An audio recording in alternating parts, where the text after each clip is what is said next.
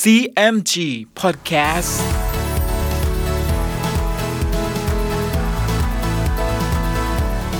สวัสดีครับ คุณผู้ฟังขอต้อนรับเข้าสู่ CMG Podcast กับผม ดรพันธการธานนท์นะครับ เรายังอยู่กับเรื่องราวของสามก๊ก ผ่านหนังสือเรื่องสามก๊ก Romance of the Three Kingdoms ฉบับย่อ เรียบเรียงโดย สาระบุญคงครับ เดินทางมาถึง EP ที่ 69 มาติดตามกันต่อนะครับว่า ฮองตงจะต้องเจอกับเรื่องราวอะไรบ้างใน EP นี้ ติดตามได้ใน CMG Podcast วันนี้ครับ ตอนยอดขุนศึกชราฮองตง เมื่อเล่าปียกทัพมาถึงด่านแฮบังกวน ก็ปูนบำเหน็จให้กับฮองตงและเงียมหงันเป็นอันมาก แล้วกล่าวกับบุคคลทั้งสองนี้ว่า บัดนี้ก็ได้สเสบียงที่เขาเทียนตองสันแล้ว ยังแต่สเสบียงข้างเขาเตงกุนสัน ซึ่งแฮหัวเอียนรักษาอยู่นั้น แม้เราได้สเสบียงตำบลนนี้อีก เมืองฮันตงก็จะอยู่ในเงื้อมมือเราฮองตงจึงว่า ข้าพเจ้าจะขออาสาไปทำลายสเสบียงณเขาเตงกุนสันให้ได้ คงเบ้งจึงว่าแก่ฮองตงว่า ท่านจะไปก็ตามเถิด เราจะให้หัวดเจ้งไปด้วย แล้วเราจะยกทหารหนุนไปฮองตงก็จัดแจงทหารของตัวกับทหารหัวดเจ้งบรรจบกัน แล้วก็คำนับลาขงเบ้งรีบไปณเขาเตงกุนสัน เมื่อฮองตงยกไปแล้วคงเบ้งจึงสั่งจูล่งว่า ท่านจงยกทหารกองหนึ่ง รีบไปตามทางน้อย ถ้าเห็นฮองตงเพลียงพล้ำก็ให้ยกออกช่วย ถ้าเห็นได้ท่วงทีแล้ว ก็ให้สงบอยู่ในป่า แล้วสั่งเล่าฮองกับเบ้งตัดว่า ให้ท่านคุมทหารสามพันยกไปทางหนึ่ง ถ้าถึงเขาเตงกุนสันเห็นที่ใดเปลี่ยว ก็ให้หยุดกองทัพ ให้ทหารปักธงแลโหร้องจงหนัก จูลงเล่าฮอง เบ้งตัด ก็คำนับลาคงเบ้งไป แล้วคงเบ้งจึงให้เงียมงันไปอยู่รักษาเมืองปาเส ให้หาเตียวหุยกับอุยเอียนมาหน้าด่านแฮบังกวน จะคิดอ่านยกไปตีเมืองฮันตง ฝ่ายแฮหัวเอียนเมื่อได้ทราบถึงการเคลื่อนทัพเช่นนี้ของเล่าปีคงเบ้ง จึงให้ทหารรีบไปบอกโจหองณเมืองลำเต๋งโจหองก็ให้ถือหนังสือขึ้นไปณเมืองฮูโตทูลแจ้งเนื้อความทั้งปวงแก่โจโฉ โจโฉแจ้งดังนั้นก็ตกใจ จึงปรึกษากับขุนนางทั้งปวง เล่าหัวจึงทูลว่า อันเมืองฮันตงนี้เป็นเมืองหน้าด่านเราอยู่ แม้เล่าปีได้เมืองฮันตงแล้ว เห็นจะล่วงมาตีเมืองเราเป็นมั่นคง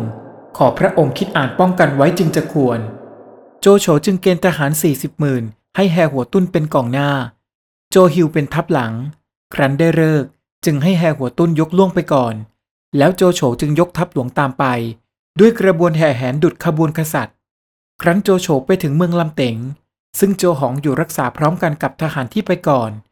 โจหองก็เชิญโจโฉเข้าไปในเมือง แล้วทูลเนื้อความตามซึ่งเตียวครับทำการเสียทีแก่ข้าศึกให้ฟังทุกประการ โจโฉจึงว่า อันการสงครามจะหมายชนะฝ่ายเดียวนั้นไม่ได้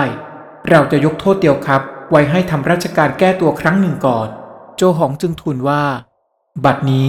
เล่าปีให้ฮองตงยกมารบเขาเตงกุนสันแห่หัวเอียนรู้ว่า พระองค์ยกกองทัพมาก็รั้งรออยู่ ยังหาออกรบกับฮองตงไม่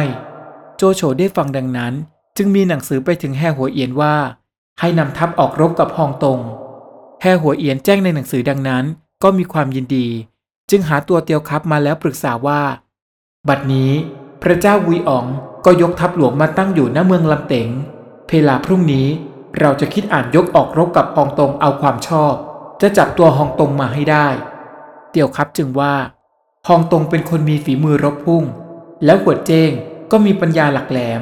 ท่านอย่าเพิ่งดูหมิ่นฮองตงก่อน อันหนึ่งเขาเตงกุนสันนี้เป็นที่สำคัญอยู่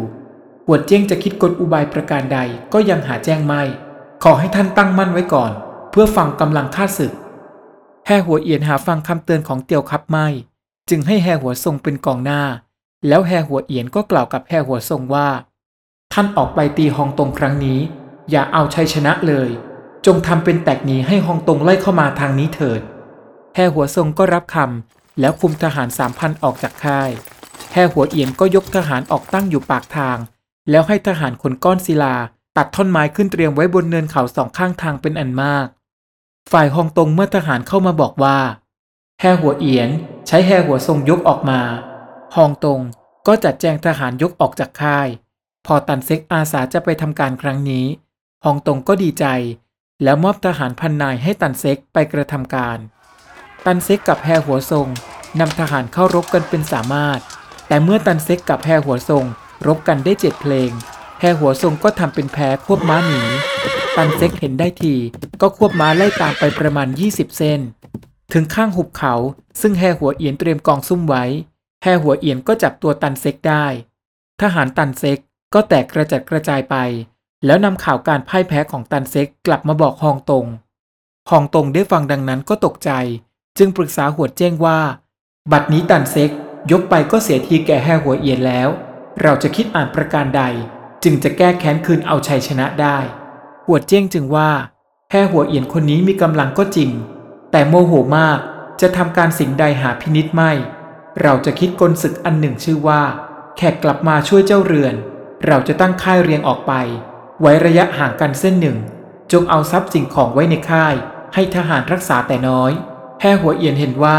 เราตั้งค่ายประชิดเรียงใกล้เข้าไป ก็จะยกออกมาตี เราจะให้ทหารซึ่งรักษาค่ายอยู่นั้นทำแตกหนีทิ้งค่ายเสียแห่หัวเอียนได้ทรัพย์สิ่งของเป็นอันมาก ก็จะตีล่วงลามเข้ามา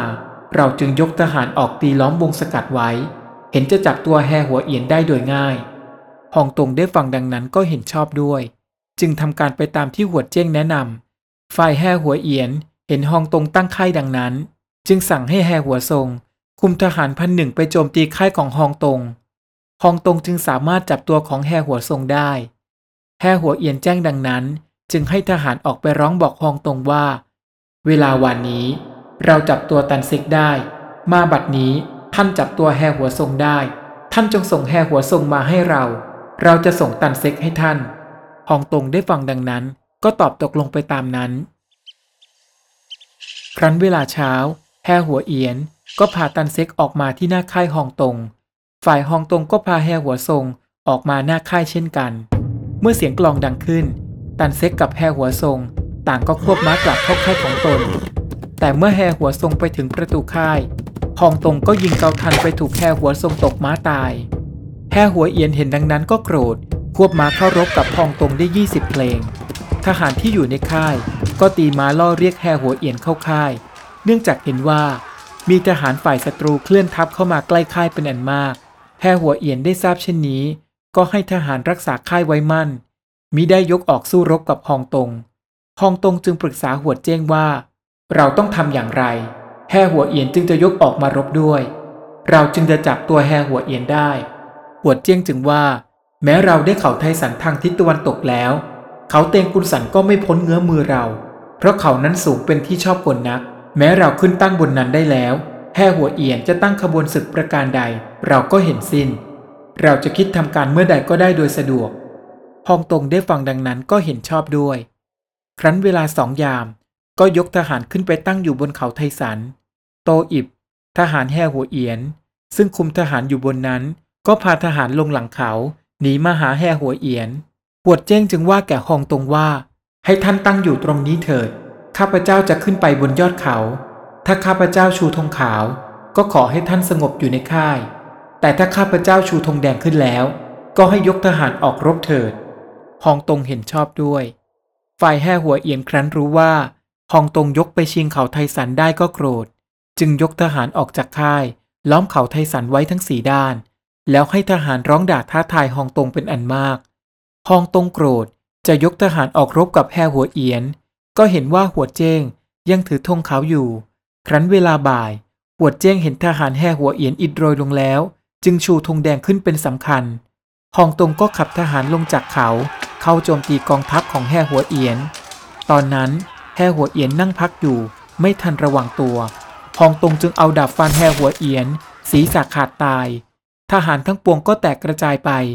ฮองตงก็รีบยกทหารไปตีเขาเตงกุนสัน ฝ่ายเตียวครับ เห็นฮองตงตีทัพแห่หัวเอียนแตก แล้วยกทหารมา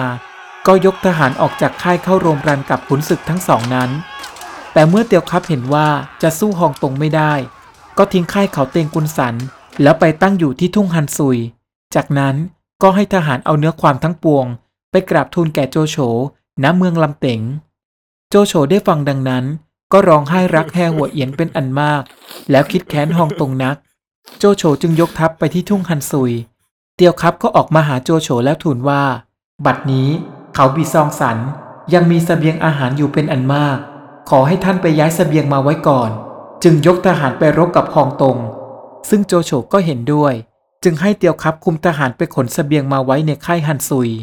ฝ่ายฮองตงครั้นได้ชัยชนะ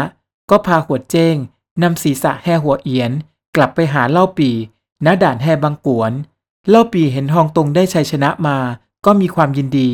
จึงปูนบำเหน็จให้ตามสมควร พอเตียวคีเข้ามาบอกเล่าปีว่า โจโฉให้เตียวครับ